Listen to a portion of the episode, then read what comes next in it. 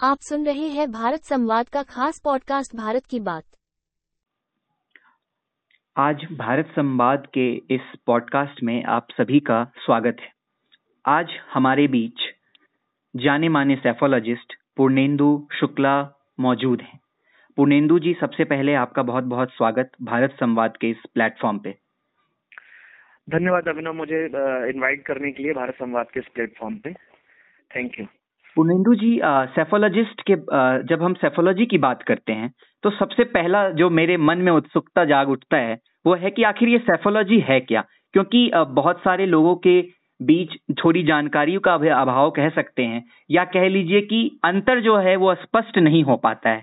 तो आपसे सबसे पहला सवाल और एक तरीके से आप सेफोलॉजिस्ट हैं तो आपसे बेहतर इसकी इसके बारे में जानकारी कोई दे नहीं पाएगा। तो आप थोड़ा हमारे दर्शकों को यह बताएँ कि आखिर सेफोलॉजी है क्या? देखिए ये सेफोलॉजी जो कि अंग्रेज़ी का शब्द है और आ, लोगों को लगता है कि सेफोलॉजी क्या है? कोई मतलब साइकोलॉजिस्ट है या क्या है? तो उस तरह से वो वर्ड सुन के लोगों को एक पिक्चर बनती होगी।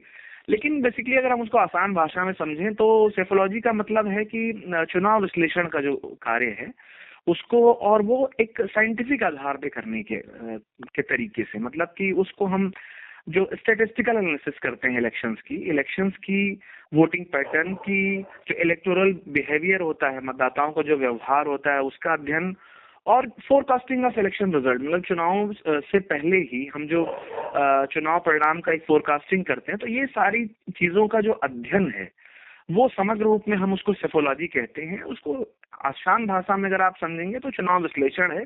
बस इसका तरीका ये है कि हम इसको साइंटिफिक आधार पे करते हैं। हम ये जो एनालिसिस इसकी करते हैं वो क्वांटिटेटिव एनालिसिस होती है वो स्टेटिस्टिकल एनालिसिस होती है।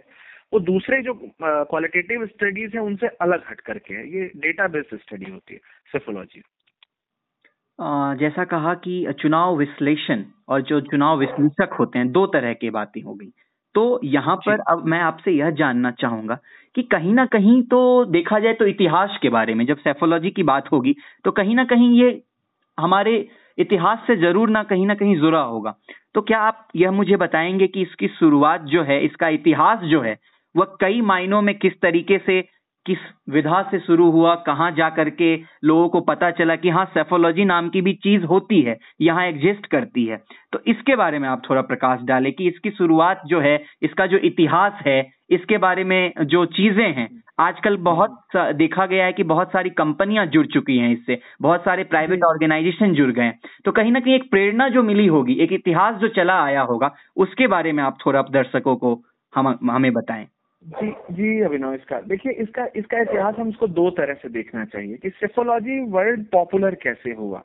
एक पार्ट वो है, और एक चीज़ ये है कि आप ये काम जो है जिसको सेफोलॉजी का जो काम है, चुनाव विश्लेषण का स्टेटिस्टिकल एनालिसिस उसकी जो है, वो क्वांटिटेटिव एनालिसिस है, वो तो पहले से चला रहा है, लेकिन इसको पॉपुलर पब्लिक डोमेन में पॉपुलर हुआ है ये सन 1945 के बाद से ऑक्सफर्ड के प्रोफेसर थे R professor R B McCallum तो ये वर्ड उन्होंने पॉइंट किया था। 1945 से उन्होंने जो ब्रिटिश इलेक्शन यूके इलेक्शन की साइंटिफिक मतलब उसकी जो डेटा पब्लिश उन्होंने करना शुरू किया था, उसका नाम था नफील इलेक्शन स्टडी ये 1945 से स्टार्ट हुआ और उसके बाद से जितने यूके के जनरल इलेक्शन हुए हैं, वो नफील्ड इलेक्शन स्टडी के नाम से वो आप हर चुनाव में आप देख सकते हैं।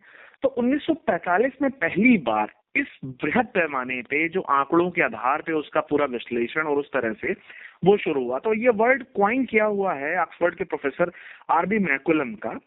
लेकिन इस वर्ड को पॉपुलर अगर किसी ने किया है तो उनका नाम है डेविड बटलर। जिनको एक तरह से फादर ऑफ़ सेफोलॉजी भी माना जाता है। Father of modern election politic science उनको माना जाता है डेविड बटलर को। अभी उनकी जो मृत्यु हुई है, वो पिछले ही साल हुई है नवंबर में। लगभग अट्ठानवे साल की उम्र में उनकी मृत्यु हुई है। उन्नीस सौ चौबीस में उनकी पैदाइश हुई थी। और वो मॉडर्न जो सोशोलॉजी है, उसके वो फादर हैं। लेकिन अगर आप इस तरह से देखेंगे कि ये जो ओपिनियन पोल या इलेक्शन फोरकास्टिंग का जो काम है ये तो बहुत पुराना है। अगर पहला मतलब पोल आप देखेंगे अध्ययन करेंगे आपको तो ये मिलता है कि 1824 में एक अमेरिकी अखबार ने उस समय के जो प्रेसिडेंशियल इलेक्शन हो रहे थे तो उसकी फोरकास्टिंग लोगों से लोगों से उनकी राय शुमारी करके उसको स्ट्रॉ पोल कहा जाता है। वो बहुत साइंटिफिक नहीं होता है वो लोगों से आपने पूछा और उस तरह से आपने कर लिया। तो वो एक अनसाइंटिफिक तरीका था, लेकिन उसकी ओपिनियन पोल की शुरुआत उसमें हुई थी। फिर जो मॉडर्न जो साइंटिफिक ओपिनियन पोल है, आपने नाम सुना होगा गैलप पोल्स का। तो एक्चुअली जो गैलप पोल है, ये वर्ल्ड लेवल पे बहुत ही रिनाउंड और रिस्पेक्टेड पोल है। दुनिया मतलब उस पोल की बहुत इज़्ज़त दुनिया भर में मानी जाती है। और उसके सर्वे को लोग आप लोग स्वीकार करते हैं कि ये एक मतलब एक ईमानदार सर्वेक्षण होगा। तो गैलप पोल की स्थापना की थी जॉर्ज गैलप ने। और उन्होंने 1932 में एक एक एक स्थानीय लोकल इलेक्शन का उन्होंने एक फोरकास्टिंग की थी, लेकिन वो ज़्यादा पॉपुलर जो हुआ है 1936 में जो रूजवेल्ट का इलेक्शन था, जो फ्रैंकलिन डी रूजवेल्ट जो अमेरिकी राष्ट्रपति चुने गए थे तो वो साइंटिफिक आधार पे उन्होंने उसकी फोरकास्टिंग की थी कि वो चुनाव जीतने वाले हैं। जबकि उनके अगेंस्ट में एक दूसरा जो एक न्यूज़पेपर ने एक और इसके लिए उन्होंने लगभग पचास हज़ार सैंपल जुटाए थे पूरे अमेरिका में। जबकि एक दूसरे उसमें अखबार में दो लगभग बीस लाख सैंपल जुटाए। लेकिन ये चूँकि इनका साइंटिफिक था तो लगभग पचास हज़ार सैंपल्स में ही इन्होंने सही प्रोजेक्ट किया। और दूसरा बीस लाख सैंपल जुटा करके भी उसका सर्वेक्षण गलत साबित हुआ। तो एक तरह से आप इनको मॉडर्न जो ओपिनियन पोल है वो इनके साथ जो दुनिया भर में एक मानक बना। वो जॉर्ज गैलप आज आज भी उनकी जो संस्था है गैलप पोल वो आज भी है और उसके सर्वेक्षण को बहुत दुनिया भर में एक उस निगाह से देखा जाता है कि बहुत अच्छा सर्वेक्षण है। तो वो है, लेकिन हम जो बात कर रहे थे कि सेफोलॉजी वर्ल्ड और ये इसका तो श्रेय जो है प्रोफेसर आर बी मैकुलम को जाता है, वो उन्होंने क्वाइन किया था। उसके बाद इसको पॉपुलर किया डेविड बटलर ने जो कि बीबीसी के साथ लंबे समय तक जुड़े रहे, चुनाव विश्लेषण के क्षेत्र में फोरकास्टिंग के क्षेत्र में, जिन्होंने आप, आपने सुना होगा क्यूब रूल वो उन्होंने ईजाद किया। स्विंगो स्विंग स्विंग्स को जो है उन्होंने कॉन्सेप्ट दिया कि स्विंग्स कैसे रोल प्ले करते हैं। स्विंगोमीटर जो स्विंग स्विंग लास्ट इलेक्शन से इसमें जो पार्टियों के बीच में वोटिंग डिफरेंसेस और स्विंग को लेकर के उन्होंने उसको स्विंगोमीटर एक बनाया था कि अर्ली जो ट्रेंड्स के आधार पर आप कैसे प्रेडिक्ट कर देंगे कि ये पार्टी को इतनी सीटें आ सकती हैं। इसके अलावा वोट शेयर अगर ओपिनियन पोल के थ्रू आप वोट शेयर प्रोजेक्ट करते हैं तो उस वोट शेयर को सीट्स में कैसे प्रोजेक्ट करेंगे, इसको लेकर उन्होंने क्यूब रूल बनाया डेविड बटलर साहब ने। तो उनका एक बड़ा रोल है और उन्होंने उसको और बहुत मॉडर्न किया। एग्जिट पोल ओपिनियन पोल उन्होंने की। तो एक उनको फादर ऑफ़ सेफोलॉजी भी कहते हैं और जो एक मैं यहाँ पे एक चीज़ और भी अभिनव ज़िक्र करना चाहूँगा कि सेफोलॉजी वर्ड है वो ग्रीक वर्ड से आता है, सेफो, जिसका मतलब है पेबल जो आप नदियों के किनारे छोटे छोटे पत्थर देखते हैं, वो गोले आकार के। तो पुराने जमाने में जो ग्रीक टाइम में जो वोटिंग था वो इसके सहारे होता था तो वो उस पेबल सेफो वर्ड से आया, उससे सेफोलॉजी। तो जो चुनाव विश्लेषण का जो एक का एक जो स्टडी है वोटिंग बिहेवियर की, इलेक्टोरल बिहेवियर की, और फोरकास्टिंग ऑफ़ रिजल्ट्स की उसकी साइंटिफिक स्टडी स्टेटिस्टिकल एनालिसिस ये ये है। तो ये इसका दुनिया के स्तर पे ये इसका इतिहास है। तो और धीरे धीरे ये इवॉल्व होता गया है और मॉडर्न होता गया है और ज़्यादा साइंटिफिक होता गया है। और और मतलब इसका शुरुआत अमेरिका या आप यूके से आप देख सकते हैं, लेकिन आज की तारीख में दुनिया के ज़्यादातर देशों में लोग सेफोलॉजी और इस सब तरह की चीज़ों पे खासकर जो हमारे मीडिया ग्रुप्स हैं वो सर्वेक्षण और सब चुनाव विश्लेषण का जो मॉडर्न साइंस है सेफोलॉजी का, उसको वो लोग अपना अपना चुके हैं। जब हम सेफोलॉजी का ज़िक्र करते हैं तो कहीं ना कहीं भारत, जो हमारा देश है, वो एक महत्वपूर्ण स्थान अदा करता है सेफोलॉजी के क्षेत्र में, क्योंकि हम लोग जब देखते हैं, राजनीतिक विश्लेषण भी करते हैं तो भारत की जो आवाम है, भारत की जो जनता है वह कहीं ना कहीं ज़्यादा परिपक्व नज़र आती है जब हम आप कुछ पूछते भी हैं। तो उनके उत्तर को आप सुनकर ऐसा लगेगा कि थोड़ा भापना मुश्किल है। तो कहीं ना कहीं जब इसकी शुरुआत हुई होगी भारत में, इसका इतिहास जब देखा गया होगा तो मैं बस हमारे दर्शकों को यह आप बताएँ, पूर्णेंदु जी, कि भारत में इसका इतिहास कैसा रहा है? और अभी तक के दौर में कहाँ से इसकी इतिहास का ज़िक्र अब हम करेंगे तो इसकी शुरुआत कहाँ से हुई होगी? और देखिए कुल मिलाकर देखा जाए तो यह कोई नहीं कह सकता कि इसकी शुरुआत कहाँ से हुई होगी। क्योंकि सब कहीं ना कहीं आपस में इंटरलिंक्ड हैं, जब हम सेफोलॉजी की बात करेंगे। लेकिन कहीं ना कहीं तो इसका इतिहास जुड़ा हुआ होगा। उस इतिहास के बारे में आप हमें, हमारे दर्शकों को यह बताएँ कि इसका इतिहास कहाँ से जुड़ा हुआ है। देखिए, अभिनव, क्या है कि जैसे इतिहास दो तरह से एक होता है। एक तो है कि भाई पार्टियाँ अपने स्तर पे भी चुनाव का विश्लेषण करती हैं, या इंडिविजुअल लेवल पे भी चुनाव विश्लेषण और उसकी स्टेटिस्टिकल एनालिसिस होती है। लेकिन उसको एक बेहतर तरीके से साइंटिफिक तरीके से करने का जो वो है, वो देखा जाता है कि भारत में एक बहुत प्रमुख पॉलिटिकल साइंस सोशल साइंस के क्षेत्र में एक संस्था है सी एस डी एस वो एक बहुत ही महत्वपूर्ण संस्था है चुनाव विश्लेषण को साइंटिफिक स्टडी के काम करने के क्षेत्र में। उन्नीस में उसकी स्थापना हुई। जाने माने जो समाज शास्त्री रजनी कोठारी, जो पॉलिटिकल साइंटिस्ट रजनी कोठारी ने उसकी स्थापना की थी, उन्नीस में। और अब देखा जाता है कि उन्नीस 1967 का जो चुनाव था, तब से वो लोग इलेक्शन सर्वेज और उस पर काम कर रहे हैं। तो मेरे हिसाब से जो बेहतर और साइंटिफिक तरीके से जो इंडिया में काम करने का श्रेय जाता है, वो सी एस डी एस को जाता है। और आज की तारीख में उनकी जो सर्वे जो उनका एक यूनिट है, लोक नीति के नाम से, वो लोग सर्वेक्षण करते हैं। और एक एकेडमिक संस्थान होने की वजह से उनके आंकड़ों की विश्वसनीयता भी ज़्यादा देखी जाती है। वैसे तो सर्वेक्षण संस्थाएँ बहुत हैं, लेकिन आप पाएँगे कि ज़्यादातर जो एकेडमिक तरीके से चुनाव का विश्लेषण है और लोग पोस्ट एनालिसिस और दूसरी चीज़ों के लिए ज़्यादातर आप पाएँगे आप बहुत सारी किताबें आप चुनाव विश्लेषण के ऊपर आप देखेंगे तो आप ये पाएँगे कि तमाम राइटर्स जो है वो सी एस डी एस के आंकड़ों का ही ज़िक्र अपने पेपर्स में या अपने बुक्स में करते हैं। तो क्योंकि उन्नीस सौ सड़सठ से उनके पास एक डेटा बैंक है और उन्होंने सारे उसके बाद से जितने लोकसभा चुनाव हैं और ज़्यादातर विधानसभा चुनाव को भी उन्होंने साइंटिफिक सर्वे के थ्रू उन्होंने स्टडी किया है, उनके पास एक बड़ा वो है तो वो उसका श्रेय उनको जाता है। उसके बाद आप पाएँगे कि ये जो पॉपुलर कैसे हुआ, लोकप्रिय कैसे हुआ तो अस्सी के दशक में इसका श्रेय तो कहीं ना कहीं डॉक्टर प्रणव रॉय और अशोक लाहिड़ी, ये दोनों ही मतलब प्रणव राय मीडिया के एक बड़े नाम ज़रूर हैं एनडीटीवी के मालिक रहे हैं और लेकिन वो एक अर्थशास्त्री भी रहे हैं और जो अशोक लाहिड़ी, ये भी अर्थशास्त्री रहे हैं, भारत इकोनॉमिक एडवाइजर रहे हैं तो इन दोनों ने जो है, वो उन अस्सी के दशक में अस्सी का जो चुनाव था लोकसभा का तो इन दोनों ने मिल करके उसको प्रिडिक्ट किया था और ये बताया था कि कांग्रेस की जो जीत होने वाली है और दूरदर्शन पर वो उन चुनावों का जो है, वो किस तरह से चुनाव को इस सेफोलॉजी को आम भाषा में कैसे जनता तक पहुँचाया जाए तो इसका वो है और उस सेफोलॉजी इंडिया में टीवी के माध्यम से अस्सी के दशक से लोकप्रिय होना शुरू हुआ। और चौरासी के भी चुनाव में इन दोनों लोगों ने प्रेडिक्ट किया था कि कांग्रेस को 400 से ज़्यादा सीटें आएँगी। तो ये सारी चीज़ें हैं। उसके बाद नब्बे के दशक में और सारे लोग आते हैं। प्रोफेसर योगेंद्र यादव आते हैं। वो एक, उन्होंने एक चुनाव विश्लेषण के क्षेत्र में, वो भी एक जाना माना नाम है फ़िलहाल। वो अब चुनाव विश्लेषण से अलग हट करके वो चुनावी राजनीति में आ चुके हैं। तो और नब्बे के दशक में इसके अलावा यशवंत देशमुख सी वोटर के जो संस्थापक और निदेशक हैं, उन्होंने भी सेफोलॉजी को काफ़ी लोकप्रिय बनाया और क्योंकि इन दोनों की अपनी एक शैली थी, खासकर हिंदी, क्योंकि प्रोफेसर प्रणव रॉय या अशोक लाहिड़ी वो ज़्यादातर अंग्रेज़ी भाषी थे।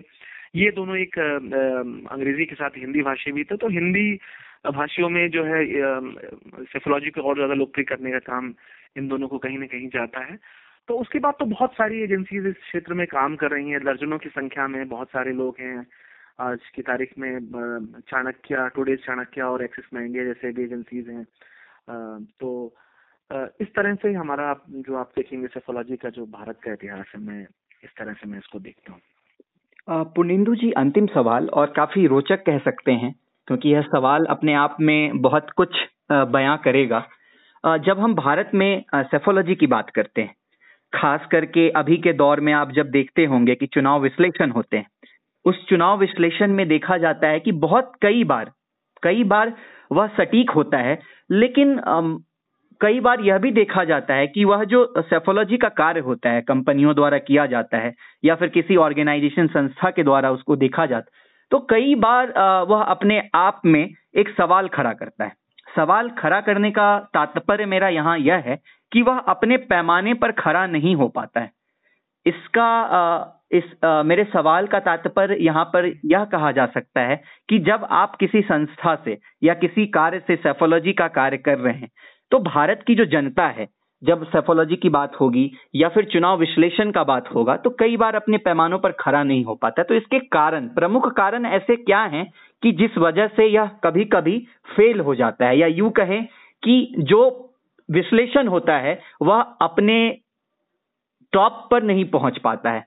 तो इसके बारे में आप हमें थोड़ा बताएँ कि इसके पीछे प्रमुख वजह क्या है। मैं मैं आपका सवाल समझ गया इसमें आप ये देखिए कि अगर हम पहले एक अगर आंकड़ों के आधार पर देखने की कोशिश करें कि हम पिछले जो आ, आ, पिछले चालीस सालों में जो 800 से ज़्यादा ओपिनियन पोल और एग्जिट पोल हुए हैं तो उनमें जो सक्सेस रेट रहा है उस सक्सेस रेट से मेरा कहने का मतलब है कि आप अगर विनिंग पार्टी को प्रेडिक्ट करने में आप सक्सेसफुल रहे भले ही सीटों में आप थोड़ा इधर उधर डेविएट कर रहे हैं आ, क्योंकि ये बात सही है कि सीटें एग्जैक्ट सीटें प्रेडिक्ट करना बहुत मुश्किल काम है।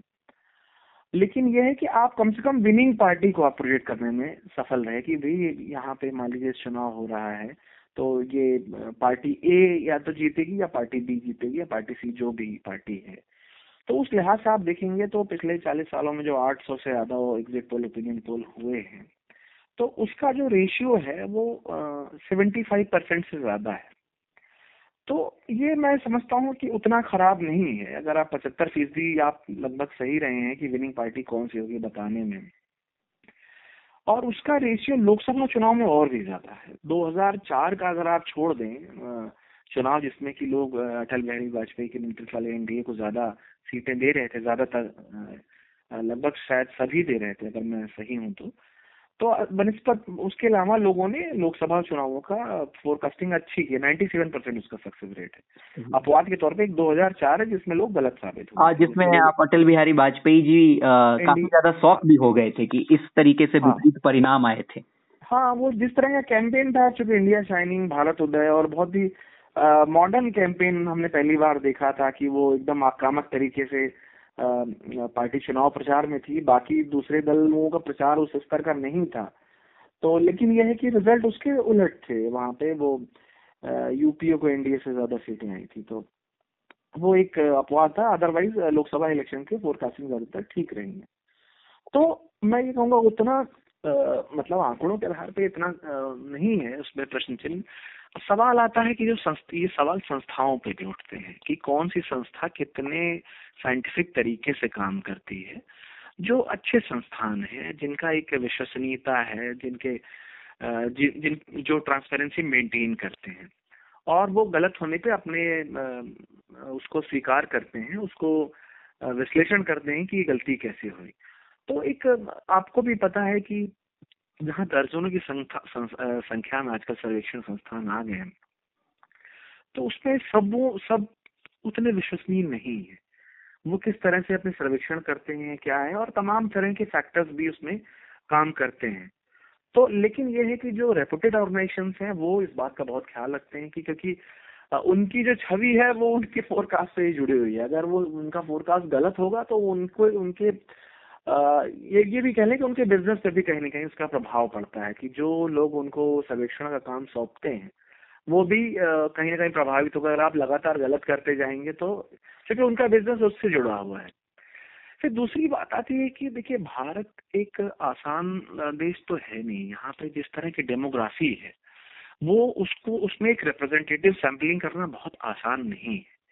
उसको जिस तरह से साइंटिफिकली लोगों को सैम्पलिंग करनी चाहिए रैंडम सैम्पलिंग करनी चाहिए वो थोड़ा चुनौतीपूर्ण होता है क्योंकि वो भौगोलिक कई बार बहुत दूरी होती है। आ, कुछ कुछ आप पाएँगे विधानसभाएँ सौ सौ किलोमीटर की विधानसभाएँ हैं। लोकसभा तो और भी बड़ा है और आपका मतलब 140 करोड़ की आबादी है। वोटर आपका 90 करोड़ लगभग वोटर है कम से कम। अगर लोकसभा के टर्म में बात करें तो उसमें एक रिप्रेजेंटेटिव सैम्पलिंग करना इतना आसान नहीं होता। और फिर क्या होता है कि अभिनव कुछ व्यवहारिक चुनौतियाँ होती हैं कि फ़ील्ड में जो आप डेटा कर रहे हैं, क्योंकि सर्वेक्षण जो फ़ील्ड पर डेटा हो रहा है, उसी पे तो उसका विश्लेषण किया जा सकता है। अगर वो डेटा कंप्रोमाइज है, वो डेटा ईमानदारी पूर्वक उसको नहीं किया गया है तो संभव है कि आप कितने ही अच्छे विश्लेषक क्यों ना हो, कितना ही आपको सेफोलॉजी के सारे आपको आपको सारे फॉर्मूले आते हों, हो सकता है आपका सर्वेक्षण गलत साबित हो जाए, क्योंकि वो फ़ील्ड से जो आपका इन्वेस्टिगेटर है, वहाँ से वो सर्वेक्षण सही नहीं हुआ है। वो हो सकता है वो सैम्पलिंग जो रैंडम आपने की होगी, अब तो धीरे धीरे खैर टेक्नोलॉजी इवॉल्व कर रही है और क्रॉस चेक करने की बहुत चीज़ें आ रही हैं। तो लेकिन फिर भी एक चुनौतीपूर्ण रहता है कि आप, आपने मान लीजिए आप सर्वेक्षण संस्थान है, आपने जिस भी फ़ील्ड रिसर्च ऑर्गेनाइजेशन को आपने अपने सर्वेक्षण का काम सौंपा है, वो किस तरह से कितना ईमानदारी पूर्वक उसको कर रहा है तो बहुत सारे फैक्टर्स हैं। तो इन चुनौतियों के साथ सर्वेक्षण करना थोड़ा सा मुश्किल होता है और भारत में बहुत सारे राज्य ऐसे हैं जहाँ मतलब टू पार्टी नहीं है मेजोरिटी में वहाँ मल्टीपल पार्टीज़ वहाँ पे इलेक्शन में वो करती हैं। ऐसे चुनाव में विश्लेषण करना उनका अनुमान लगाना थोड़ा और मुश्किल हो जाता है।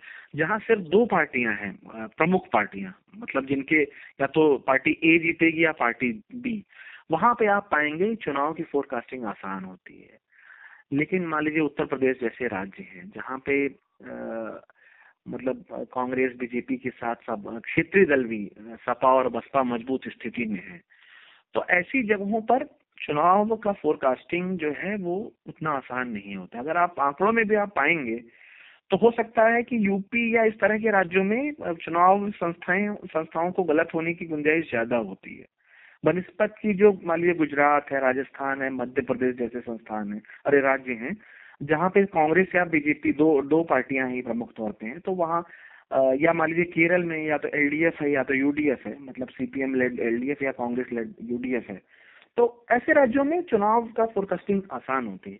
लेकिन जहाँ पे कई पार्टियाँ हैं चुनाव के मैदान में, और सब मजबूती और दमदारी से लड़ती है, वहाँ थोड़ा मुश्किल होता है। और कुछ जगहों पर बहुत सारे फैक्टर हैं, वो बड़ी लंबी चर्चा होगी, वो लाइन फैक्टर भी होता है, कई जगह जो है ऐसे सामाजिक रूप से जो पिछड़े लोग हैं वो कई बार वो एग्जिट पोल के दौरान वो खुल के बोलना नहीं चाहते, उनको डर लगता है, या इस तरह की चीज़ें। तो वो भी एक फैक्टर होता है। आप पता है हमारा देश में इस तरह की चीज़ें हैं कि बहुत अभी सामाजिक रूप से बराबरी बनाने में वक्त लग रहा है। तो ये भी एक फैक्टर है भाई, जो कुछ ऐसी जातियाँ हैं जो उनमें अभी भी एक डर का भाव रहता है तो वो कई बार वो दबाव में वो गलत भी, क्योंकि आप तो सामने वाले से पूछते हैं कि आपने किसको वोट दिया, नहीं दिया, और इस तरह है तो वो तो आप उनके जवाब पे ही चीज़ें निर्भर करती हैं। तो ये भी है कुछ कुछ राज्यों में मतलब मैं भी चूँकि क्षेत्र में लगभग सोलह साल से हूँ तो हमने खुद ज़मीन पे महसूस किया है, और कई बार समझ में आ जाता है कि वो किसी दबाव में इस तरह से बात कर रहे हैं। या कभी कभी होता है, कई क्षेत्र में आपसे वो बात ही नहीं करना चाहते हैं। अगर बहुत संवेदनशील राज्य होते हैं, जहाँ पर लोगों से बात करना बहुत मुश्किल होता है। जहाँ पे पॉलिटिकल वायलेंस का इतिहास है, वहाँ भी लोगों से इस तरह की चीज़ें पूछना कि आपने किसको वोट दिया, बहुत चुनौतीपूर्ण होता है। तो आप समझेंगे चुनाव विश्लेषण का जो काम है, वो बहुत आसान नहीं है। कई बार बहुत ही खतरों से भी भरा रहता है। चुनाव के दिन आप समझते जिस तरह से सुरक्षा व्यवस्था होती है और बूथ के पास में खड़े होकर लोगों, से उनका उन्होंने किसको वोट दिया ये जानना इतना आसान काम नहीं होता है। कई बार प्रशासनिक व्यवधान उसमें होते हैं, कई बार पॉलिटिकल पार्टी के लोग जो है वो वो होता है। तो बहुत तरह की दिक्कतें होती हैं, इस वजह से भी ये चीज़ें होती हैं। लेकिन ये है कि जो अच्छी एजेंसियाँ हैं, जो ट्रांसपेरेंसी मेंटेन करती हैं, आप पाएँगे ज़्यादातर वो सही रहते हैं, वो इतना उनका गलत नहीं होता। हाँ तो कम से कम विनिंग पार्टी को तो प्रोडिक्ट कर ही लेते हैं। ठीक है सीटों के मामले में हो सकता है थोड़ा सा इधर उधर हो जाए। लेकिन वो भी हमें देखना पड़ेगा। देखिए इंडस्ट्री में हर तरह के लोग हैं। सब सब बिल्कुल साइंटिफिकली काम कर रहे हैं ऐसा नहीं है। और अब तो बहुत सारी एजेंसीज आ गई हैं तो उस तरह का कोई क्योंकि इन पे कोई रेगुलेशन तो है नहीं तो वो कैसे काम करें? कई बार पॉलिटिकल इंटरेस्ट भी होते हैं लोगों के तो वो भी है। काम भी है।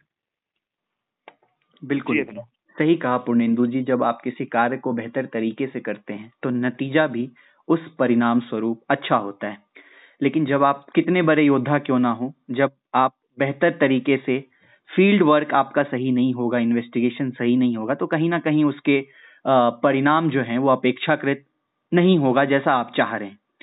तो आज हमारे साथ इस पॉडकास्ट में जुड़ने के लिए आपका बहुत बहुत धन्यवाद कि आपने अपना कीमती समय हमारे दर्शकों के लिए भारत संवाद के पॉडकास्ट चैनल में दिया।